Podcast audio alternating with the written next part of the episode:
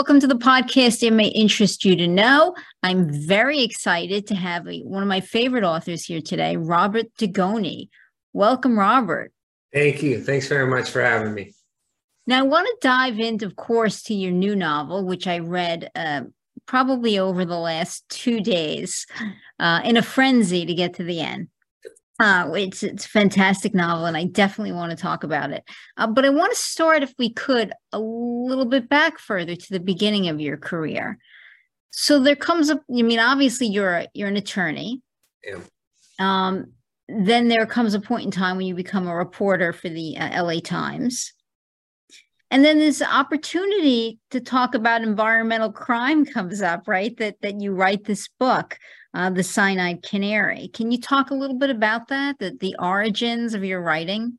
Yeah, um, uh, you know, I kind of went in circles a little bit. Uh, I come from a big family. I have nine brothers and sisters, and all my older brothers and sisters are professionals and, and highly successful. And um, I was I was a kid that loved to write. I loved to read, and I loved to write. And I I studied journalism in college, and I worked for the LA Times and I kind of had every intention of becoming a journalist.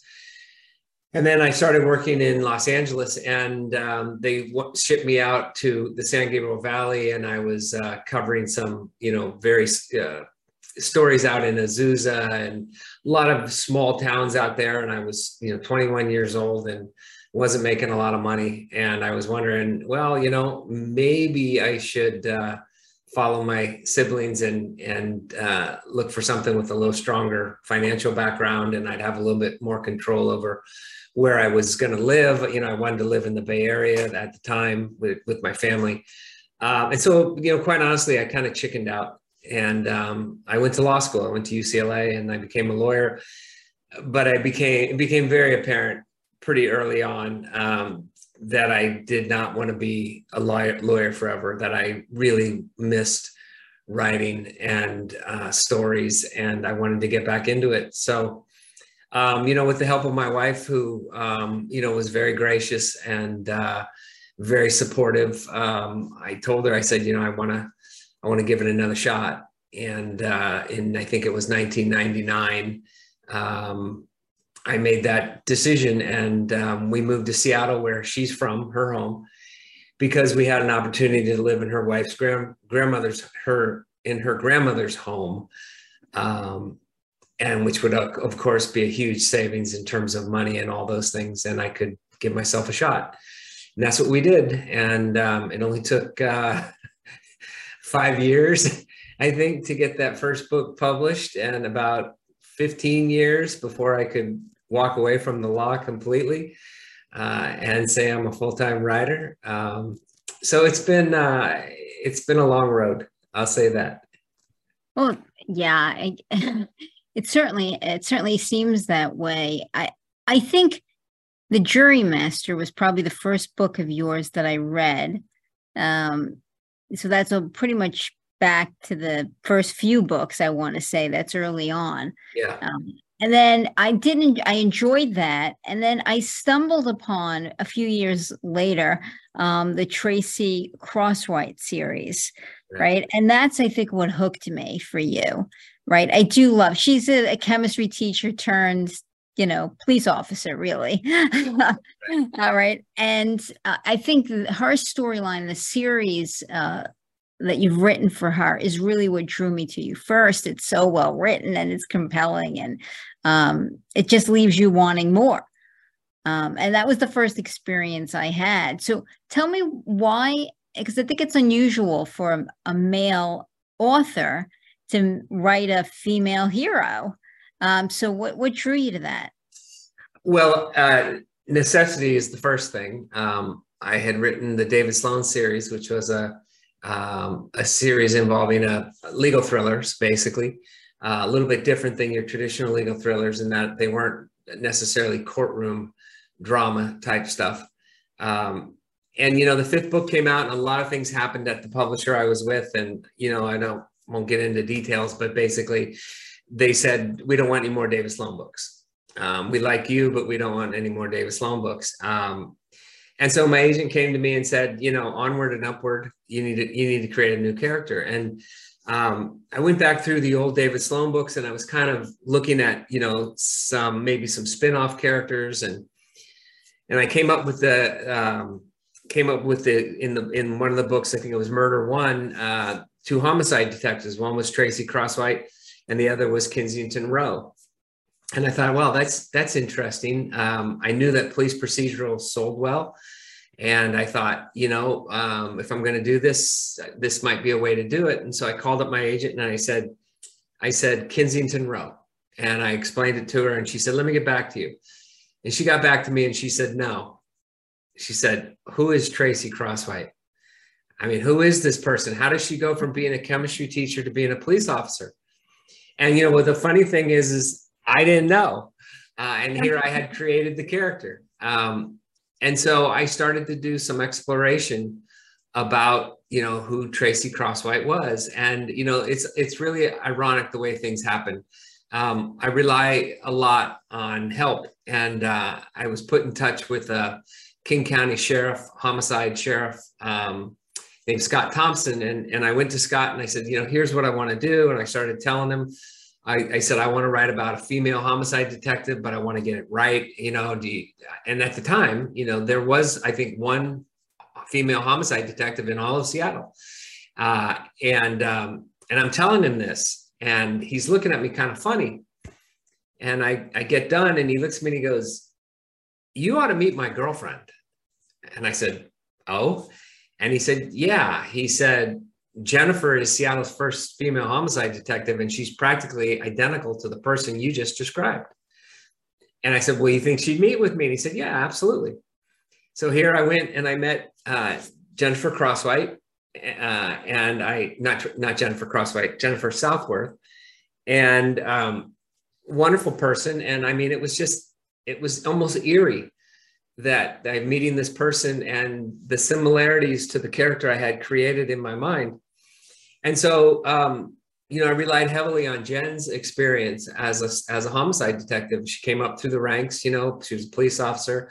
Uh, she's a really good shooter, um, always kind of was at the top of the class. Uh, became a detective, went into CSI. I mean, all the things that sort of Tracy Crosswhite's background came from from Jen. And um, you know, I always say to people, I don't try to write from the perspective of a woman. Um, just like in the Charles Jenkins series, I didn't try to write from the perspective of an African American man. I try to write from the perspective of a human being, uh, a person who has skeletons in her closet that has caused her a great amount of angst and pain that she's trying to get past, which you know, which is a, a universal trait that male or female doesn't matter, race doesn't matter. Those are universal traits and and that's really what i wanted to focus on now i do have four older sisters that are all professionals uh, i worked in a career with a lot of very highly competent professional women and so i had an opportunity to to experience all that and to bring that all into this character of jennifer southworth but really i just wanted to, to write about a homicide detective and you know ironically she was very appreciative of that because she always said to me she didn't want to be treated as a female homicide detective. She just wanted to be treated as a homicide detective. Um, and so I always tried to do that in the Tracy Crosswhite series is, you know, she's just a detective. Yeah, I mean, I, I was pretty pretty hooked from the very first uh, her very first novel, you know, where you her standalone. Certainly, I don't think I realized she came from one of the prior novels. To be honest with you, I I started from her first book. I don't I didn't realize you had grabbed her from another yeah. uh, from another series before that. Uh, but so I think I think I was so hooked by your very first novel for her that I just kept following her. Right. I was very I was just interested and and and the stories are so tightly written. They're so well laid out with clues and uh I I mean I just can't say enough. I mean if you're looking for a good mystery, I think you're the guy, right? I mean, because you really lay things out like breadcrumbs, and always a it's always just a, a exciting read. Uh, and then that because I was so hooked on Tracy, I think I followed you to Charles Jenkins, that like CIA uh, vibe, right? And I followed I followed you over to him and his stories as well. Equally as exciting. I mean, these are some of the best books, you know, uh, bestsellers. Um, but I have to know, what does it feel like the first time you get a New York Times you know you hit the bestseller list and like they write a positive review. What i mean what are you what are you doing when you hear that news? I mean are you dancing around like tom cruise in your underwear? Like what what's, what's that moment look like? I'm not a very good dancer. I don't think anyone want to see me in my underwear. But um, you know it's it's it's a it's an acknowledgement. It is a a um uh it's it's something that says you know you're you're not screwing up too badly um, that you must be doing something right. Um, you know ironically it's really the the emails that i'll get from readers that are really almost mean more to me um, because those are such so much they're they're personal you know.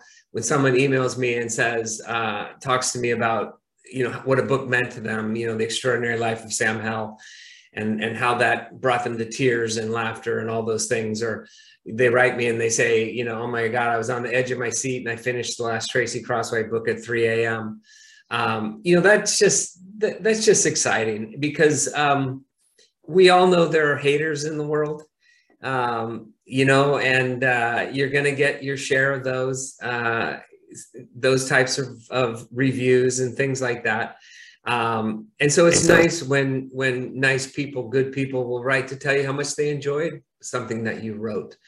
Um, you know, it's a ju- justification. Like I said, it's it's yeah, that you're doing something correct. That you know you're you're moving people. Um, because you know we write here in this office, and it's just me and the computer and these characters in my head.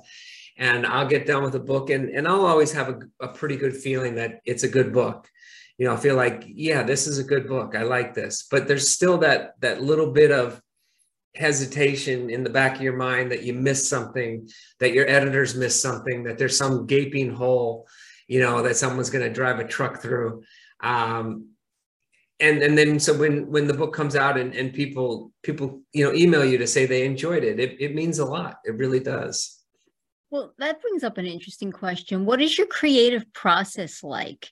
Like I've interviewed authors who say, uh, you know, for me, I've got to be at the computer and these characters are in my head and they just tell me. They they take me on the journey, they tell me what happens next.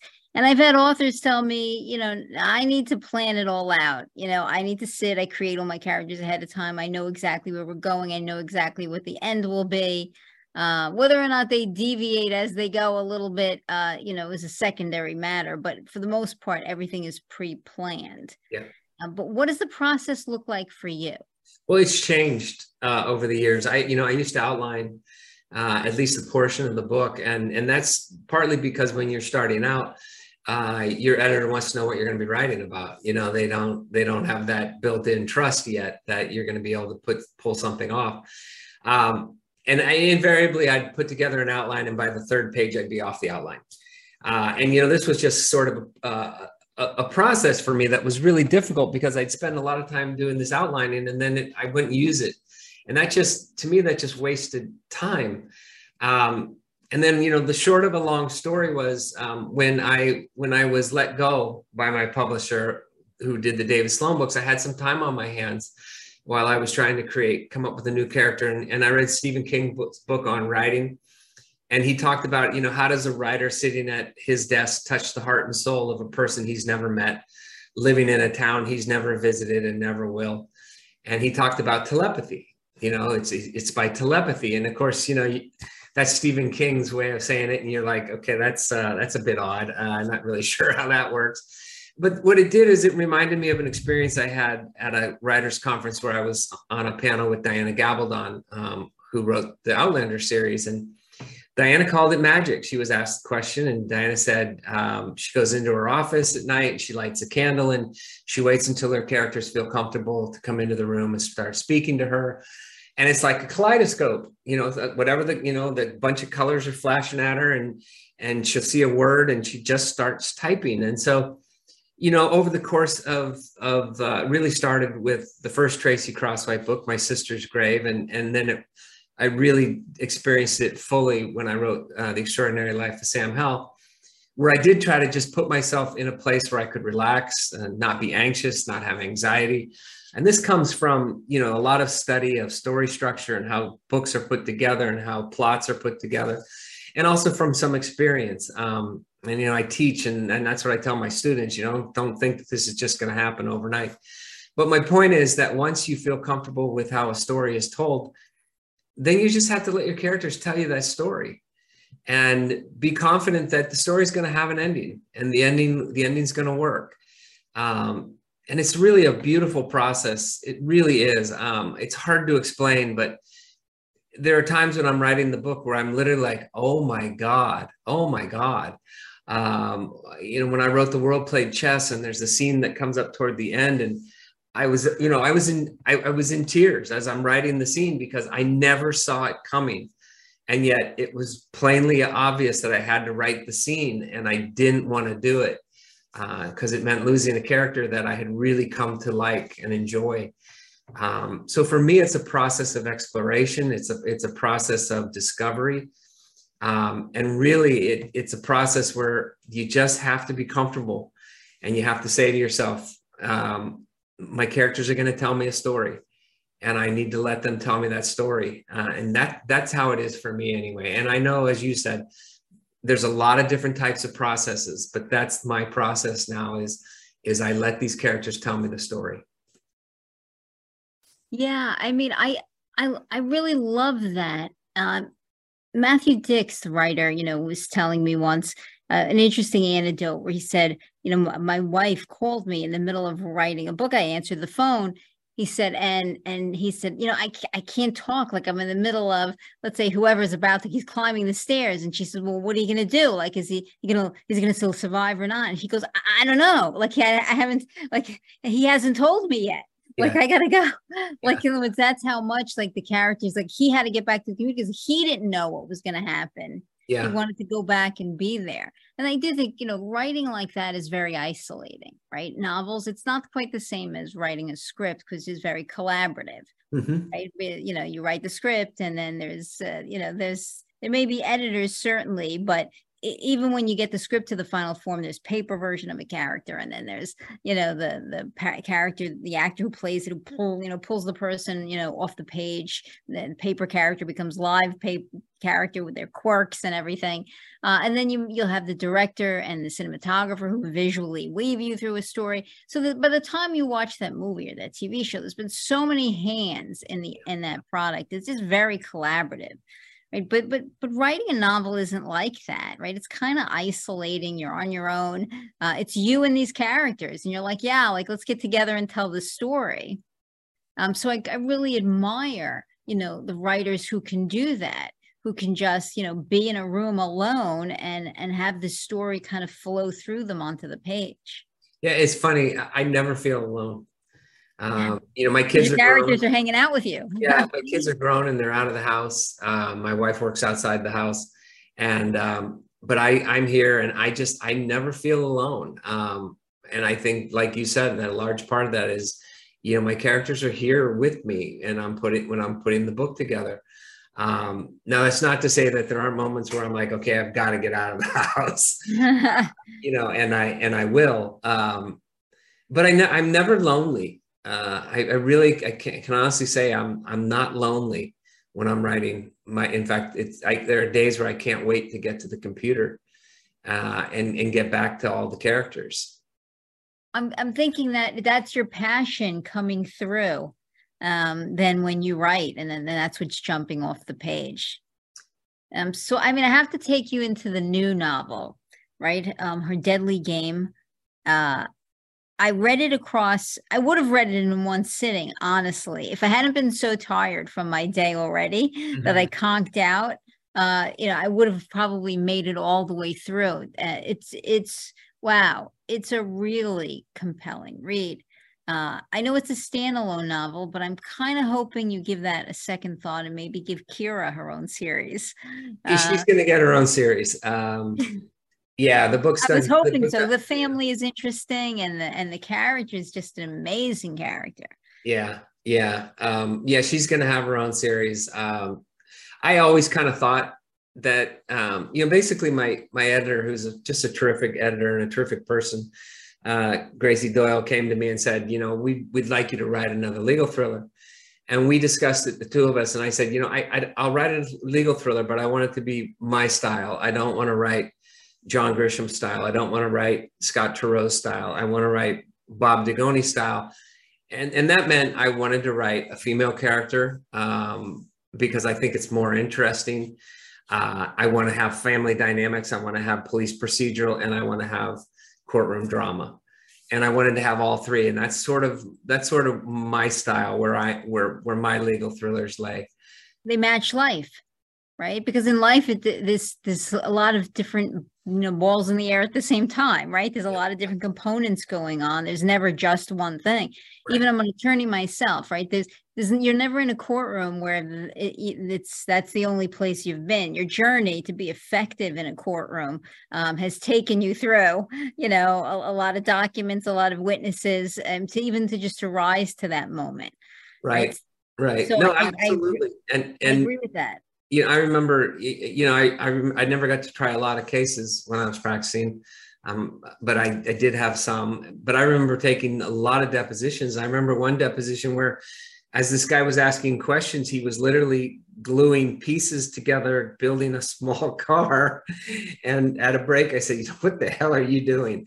And he said, "My son's got a soapbox derby tomorrow, and I forgot to I forgot to get the car for him." So he's you know he's taking this deposition and he's asking questions. This guy was a really experienced lawyer, and he's just he's asking these questions where you can tell he's just ripping this guy up. But in the interim, he's putting wheels on and and you know that's when i think i was single at the time and i was young and you realize that it is. And lawyers you know lawyers aren't just lawyers. They're not just courtroom they they have spouses partners you know children uh, friends uh, parents uh, that are aging and there's problems going on and there, there's all these things outside of it. And that's what i wanted for kira is I wanted to talk about the family dynamics and and you know uh, what it's like to be you know have two older sisters that are are mothering her and and a, and a father who's a, a chronic alcoholic. Um, you know all those all those things that that I've experienced in my life um, and uh, you know I've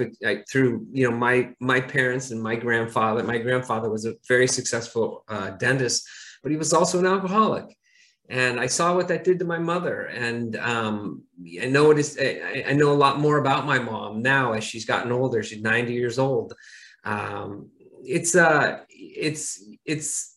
It, I, I just I just thought it would make for a rich tapestry, um, and I didn't want to exploit any of it. I didn't want to exploit anything in particular, but I wanted it to be honest and, and raw, and um, and that's what I tried to do with Kira. Oh, you absolutely capture that. Um, and that's one of the things I loved about it. I mean, the, it, is raw and real are probably the two of the best words you can think of.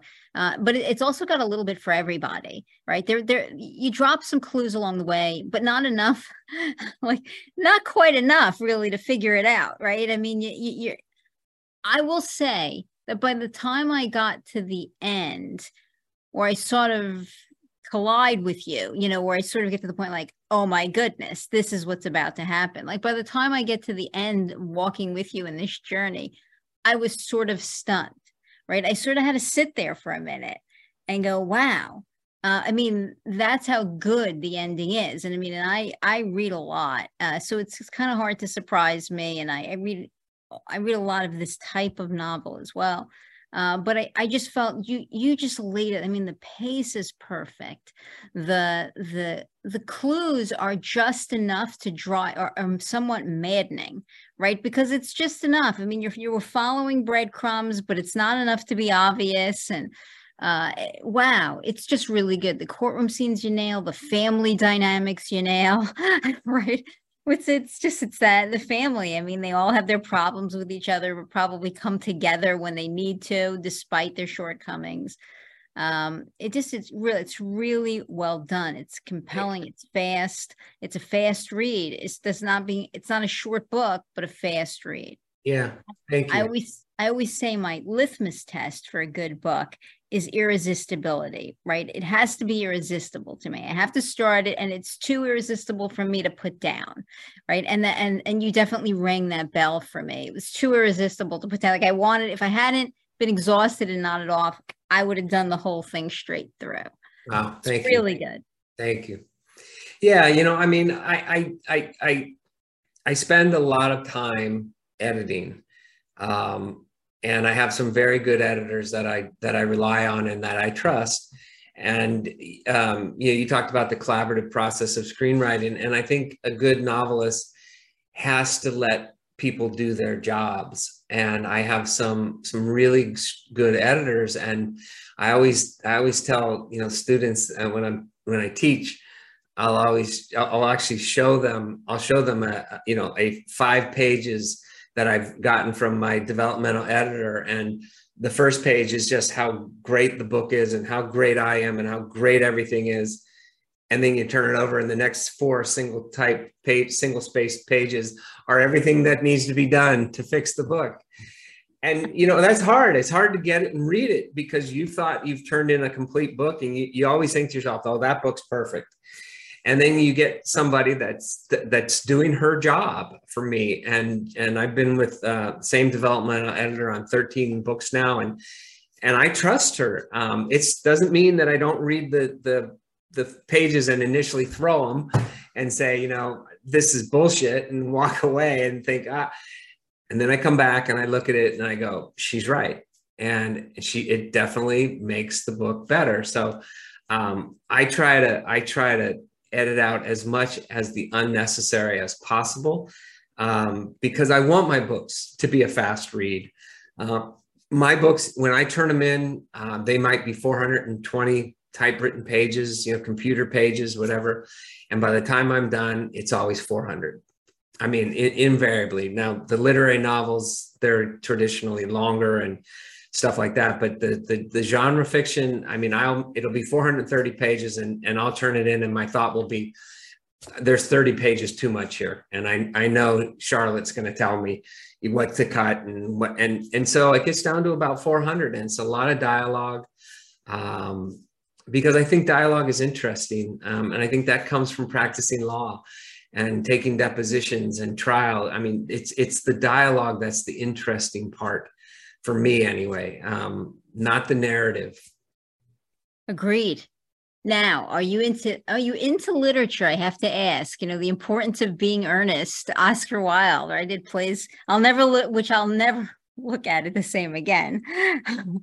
You've all but ruined it for me. But uh, but tell me, are you were you uh, was that chosen because you have a, a particular attachment to that, or just happenstance that it fit your story? No, I, a couple of things. One is um, my mother, before she started having 10 kids, uh, was an English teacher. And um, I used to get in trouble in grammar school. And again, the short of a long story was um, they started handing me books to read. My mother started handing me books to read to kind of keep me, you know, occupied. And and I was reading books like The Count of Monte Cristo and The Old Man and the Sea and The Red Badge of Courage and Of Mice and Men and uh, um, Lord of the Flies, and you know all all of these books. You know, I was 12 years old, 13 years old, um, and I fell. That's where I kind of fell in love with story. And as I got older, I read a lot of uh, John Irving. You know, Prayer for Meany, and and um, um, not. I read some Cormac McCarthy, but um, Larry McMurtry,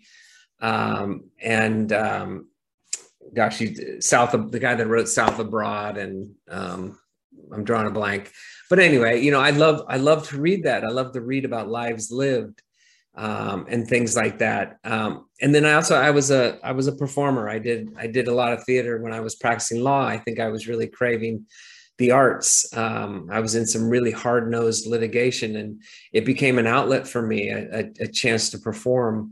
And I did a lot of plays in San Francisco. And um, a friend of mine was in uh, the uh, importance of being earnest and um, I went to see him uh, in in a show that he did, and so I knew the play and I knew what the play was about. And so when I was writing the story and and uh, and the characters, um, I I, I, I, knew that that that play would be um, something that would that would fit comfortably within what I was trying to do.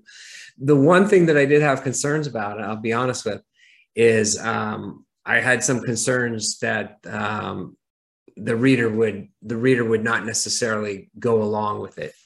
Um, that this person had, you know, this person knew this book, knew this story.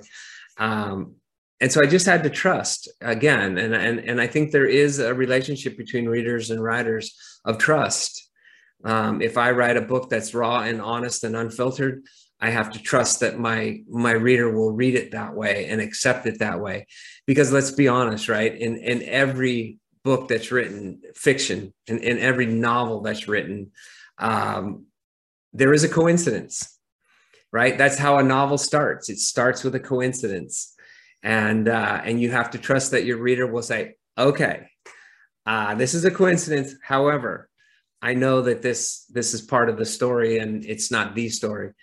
Um, and most readers that are discerning, you know, like yourself, uh, who reads a lot, readers that are discerning will give an author that that leeway and say, okay, uh, you know, everything's sort of starting to come together. That's not how, you know, as you know, that's not how real trials work. Um, but they'll they'll go with you because they trust you because you've written a book that's honest. Yeah. Oh, I, I agree with that. You know, and, and I and I actually obviously I had read the play, so I was familiar with it before reading your book. But I think even if I hadn't been, um, you accomplished two things. You would have made me curious about it. So I would have, as soon as I completed your book, picked picked up the play and read the play. Uh, so you would have made me curious enough to have opened me up to uh, another piece of, of, just great writing, uh, Oscar Wilde. I mean, it's uh, what can you say? I mean, certainly no compliment I can I can give the work uh, would do it justice anyway. Um, so I, I, think that's important in of itself. I really like when my books do that. When I'm reading a book and it opens me up to uh, a new a new world or I, I, really do enjoy when someone grabs an old piece of literature and somehow works it in yeah. uh, somehow into into a story. And i think that's a great thing for for readers especially if you have young readers who maybe aren't as well read. I mean a lot of kids don't like to read when they're young and then maybe it comes to them later on uh, and they get this opportunity to go back and revisit things uh, so I, I think that's important. I think I think instilling curiosity is important, and and you definitely do that. If I hadn't been familiar, I would have been very curious about the play. Yeah, I and that's I think that's really what art is about, right? Art is about um, people, different people reading, you know, your work, and each of them coming away with their own experience, uh, and that experience might be to go pick up the importance of being earnest and reading it, or it might be you know, to go pick up other prior books that I've written and and, and see what the relationships to them. But I, I think that's that's the beauty of it is I love getting emails from people that will tell me, you know, um, their personal experience that they brought to the story, um, because that's what we all do. Um, and I always am encouraging, you know, new writers, uh, students, for instance, I'll, I'll encourage them to not be afraid to leave white space on the page to allow the reader to imagine. Um, I think too often, if if if a writer makes mistakes, myself included, it's over describing something, over over explaining something, and when you do that, when you over describe something, then you you remove that white space and and you remove the reader's ability to imagine it for themselves. And i can never write as well as you can imagine I just can't. I mean, that's impossible. Right. Uh, and so I have to, I have to, I have to allow you that, afford you that luxury that you have, that creativity that you possess to to imagine what my characters look like and and what they're feeling and and not not over describe it so that I take that experience away from you. Well, this is great episode of Everybody Loves Raymond. I don't know if you're familiar with the sitcom. I have watched every episode of Everybody Loves Raymond probably five times. Right. So so Deborah wants to get it's the one with the with the she builds the little jewelry box and he makes fun of it at the auction and she says she's gonna get back at him. And then ultimately she doesn't do anything, but he runs up in his mind every place he sees the revenge scheme everywhere yeah. he looks. Yeah. Uh, and yeah. so that's kind of exactly what you're saying, right? And she says to him in the end, nothing I could have come up with would have been as bad as what your mind could have imagined for you. Yeah. And that was the punch at the end. Yeah. No, I, I remember, I remember the episode uh, explicitly and yeah, and you're right. That is kind of what I'm saying is, um, that's, that's the pleasure in it for the reader. And, and it's the difference between books and movies. Um, books are interactive. You immerse yourself in the story and you become part of the story. You're there. Uh, movies just sort of come at you and you take them in. Um, that's there's a there's a, it's a different medium, um, and I think that's the beauty of reading, and that's the beauty of books. Um, my son turned me on to this author, and uh, you know, uh, he's really brilliant about immersing you in the character's world so that you feel a part of it. You feel like you're there. Um, you, i can see it. And and uh, I, I, just for kicks i did uh, Whispersync where i because I, I, was on a you know 14 hour plane ride home from from doha uh, uh, from africa to doha and home you know 20 hours 28 hours something like that and so I, I, I put on the audio and I was about 30 pages into the story that my son had told me to read. And then I started syncing it and I was reading it as I was listening to it. And um, it was a totally different experience because characters' names were pronounced differently. Suddenly, my character had a voice that I hadn't imagined the voice would be like. Uh, other characters had voices I hadn't imagined them to be exactly what I had already experienced for myself and i was just uh, really i was on the plane. It was again the process of discovery for me. It was like okay this is a different experience. This isn't what i had imagined. Um, it wasn't didn't make it any worse. It just was different. Um, but sometimes it does. I mean we've all seen them we've all seen movies made based off of books and you're like wow they ruined the book. Yeah. Right? they did not do the book justice. Yeah. Yeah. No no absolutely. And and you know that's that's one of the things that you know that I deal with is um, you know I have I had some books that that are in production and there's things like that and you know you just have to keep your fingers crossed that you put it in the right hands of the right people and and they will they will be true to your story um, that doesn't always happen so that had to be exciting, though, right? To, the first time you get a call that a producer wants to option your book, that's pretty exciting. Yeah, it, it's. I think it's exciting initially uh, because that imagination starts to go right. Oh my God, they're going to make a film, and this can be. And, and I think everybody sees that as the be all end all is, you know, they're going to turn your book into a film and it's going to win an Academy Award and they, you're going to get to go to the Academy Awards and, you know, you, you just, your mind starts going on and on all these, and then you got to pull it back uh, because it's really a long, involved process and then they start coming to you with suggestions uh, about changing things. And you begin to realize that it's not really your story anymore. It's now their story. And probably the best piece of advice i got from a friend of mine that's that was in the film business for a very long time. And um, you know he, he talked about they'll always ask you would you be interested in writing the screenplay and the answer should always be no, because it's no longer my story. It's the, it's your story. It's the screenwriter's story. And that's going to be a different story than the story that I told. Um, there's a famous story out there. John Irving wrote the screenplay to um, the Cider House Rules, and he won an Academy Award for it. And if the story is to, true, he initially wrote the story, and the producers or the you know the producers said, this is great, John. It's exactly like the book. Now I want you to throw that out, throw the book out, and just write me the story again. Because it's a different story, it's a different medium. Um, and he did. And, you know, obviously he's a very talented man. Um, and so, you know, that uh, that was really good advice for me because that's not what I do well. Uh, what I do well is write stories, that, and that's where my that's where I need to focus. Um, it's like practicing law, you know. If you are a uh, you know you're a lawyer that specializes in medical malpractice and somebody comes to you and says you know I, I have this personal injury case.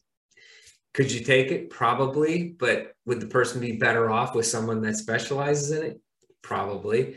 So I think we all have to learn our lanes, what we're good at, what we're not good at, you know, and, and I'm going to try to stick to my lane. And, you know, at 62 years of age, that whole fantasy magic about, oh, it's Hollywood, that's really gone for me now. Um, it's just, I, you know, if it happens, terrific. But this is what I do. I, I write and that's, and that's where I try to focus.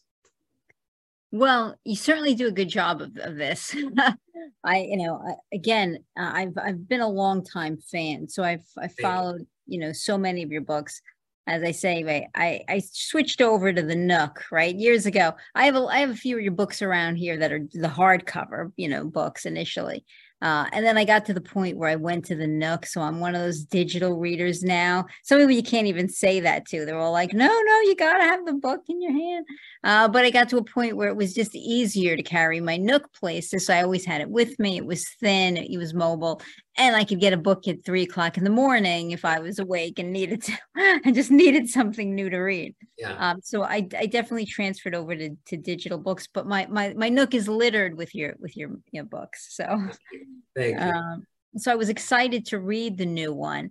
And then when I realized this was okay, this is this is these are a set of new people. I haven't seen them before, uh, and I start getting through it. And I said, you know, I saw that it was that she's supposed to be a standalone. I was like, gee, I hope Keera's coming back. I really liked this character. I thought you did such a good job with her. Yeah, I'm I'm uh, I have another Tracy book coming out October, which will be oh. number, number 10 in the series. And and it's it's I always try to do something in a book that's going to keep me interested. And what I wanted to do with the Tracy book is within the series, I wanted to have a mini series. And so this book coming out, um, One Last Kill, is uh, is the third book basically in the mini series. You know, it started with what she found. It started with a short story, actually, The Last Stand, and then what she found, and now One Last Kill. And then that'll sort of wrap up the mini series within, and then I'll continue on with Tracy with a whole new different thing. Um, and then uh, I'm in the process of I have uh, I have two historical novels coming out. One is a legal thriller uh, called The Killing on the Hill. It takes place in 1933. So Prohibition, mm-hmm. the Great Depression, uh, Seattle in the 1930s, incredibly corrupt. Um, it's about a reporter who gets this case of a killing in the in a, uh, a speakeasy, and it's a true story. Um, my wife's grandfather was the attorney for the guy accused of the murder. Wow. Now I fictionalized it, but I have I have you know newspaper clippings because he kept all of them uh, and I, it's just it, the the killing took place uh, in the Pom Pom nightclub on Profanity Hill. If that doesn't beg for a story to be told, I don't know what does. Nothing uh, does then. No. So there's that, and then there's a 1947 World War II story again based on historical uh, truth. These two guys had done a tremendous amount of research, and I agreed to write the book. Um, and that'll be coming out uh, but I'm in the process of writing Keera, the next Keera. And I have this, what I think is a really good idea that I'm just sort of starting to piece through. And it's a little bit of a psychological thriller, his uh, legal thriller, um, where you're just not quite certain about the person she's defending because there's a history there and I'm trying to do sort of like the Oscar Wilde thing where I'm just sort of trying to give the reader some clues, you know, and lead them down this path. Um, so it's going to be it's going to be really fun to write. I'm about 100 pages into it, but I keep getting pulled off. Um, you know, I had went to I, I had a long time trip that got um, canceled by COVID to go to Africa with my wife and my and my family, and so we just got back from that and I have the edits that I need to do on the historical novels, but I got to get back to Keera, that, that second Keera book. And I'm really anxious to see what's going to happen. No, tell readers where, I mean, they can pretty much find your books anywhere. Uh, I mean, everywhere you buy a book, you can find your books. Uh, but uh, where can they learn more about you? So, you know, Amazon.com has a, a, a page for me, a bio page for me. I think it's um, I think it's uh, Robert Dugoni Books. Uh, my own website, um, uh, robertdugonibooks.com. Um, which I have a daughter graduating from college who's really good at social media stuff, and and she's been doing some work for me, and but she's you know she's got job offers for a real job, but she's telling me she'll stay doing this stuff. She's trying to update uh, my webpage to have more what's going on type things. Um, those are probably the two best sources uh, about kind of what's going on. And if you go to my webpage, there's a newsletter that you can sign up for. I don't spam people. Um, I don't have time to spam people. Uh, I don't know how some writers do it. You know, I'm lucky if I can get out two or three books a, a year. I mean, two or three newsletters a year saying this is happening or this book is coming out. Um, those are really the best places. And, and social media. I'm on Facebook, you know. And uh, I guess I'm on Instagram now thanks to my daughter, and I'm on TikTok thanks to my daughter. You know, um, that's that's just not stuff that that I'm I'm built for. I'm I'm I'm too old. You know, um, uh, that stuff is all beyond me. And you got to hang out with your characters. yeah, yeah. I'm that guy where I'll say to my daughter, Hey, how do I do this on my phone? And she takes the phone from me. I'm like, Okay, you're not helping me. you know, I'm going to have to ask you again. Show me what you're doing. you know, I get it. so, I mean, I hope that you will come back. I, and you know what I'd love to do when the new Tracy novel comes out with you. I'd love to have you back oh, and talk about the new novel. Um, anytime, time, anytime. I this is all this is a thrill for me. You know, I tell people this all the time. Someone calls you up and says, "We'd like to talk to you about what you do for a living." I mean, honestly, that's very humbling. So I will come back anytime. Thank you. I appreciate it. Thank you for being here. I again, I'm a huge fan. I appreciate it again to spend some time with you, and I look forward to having you back.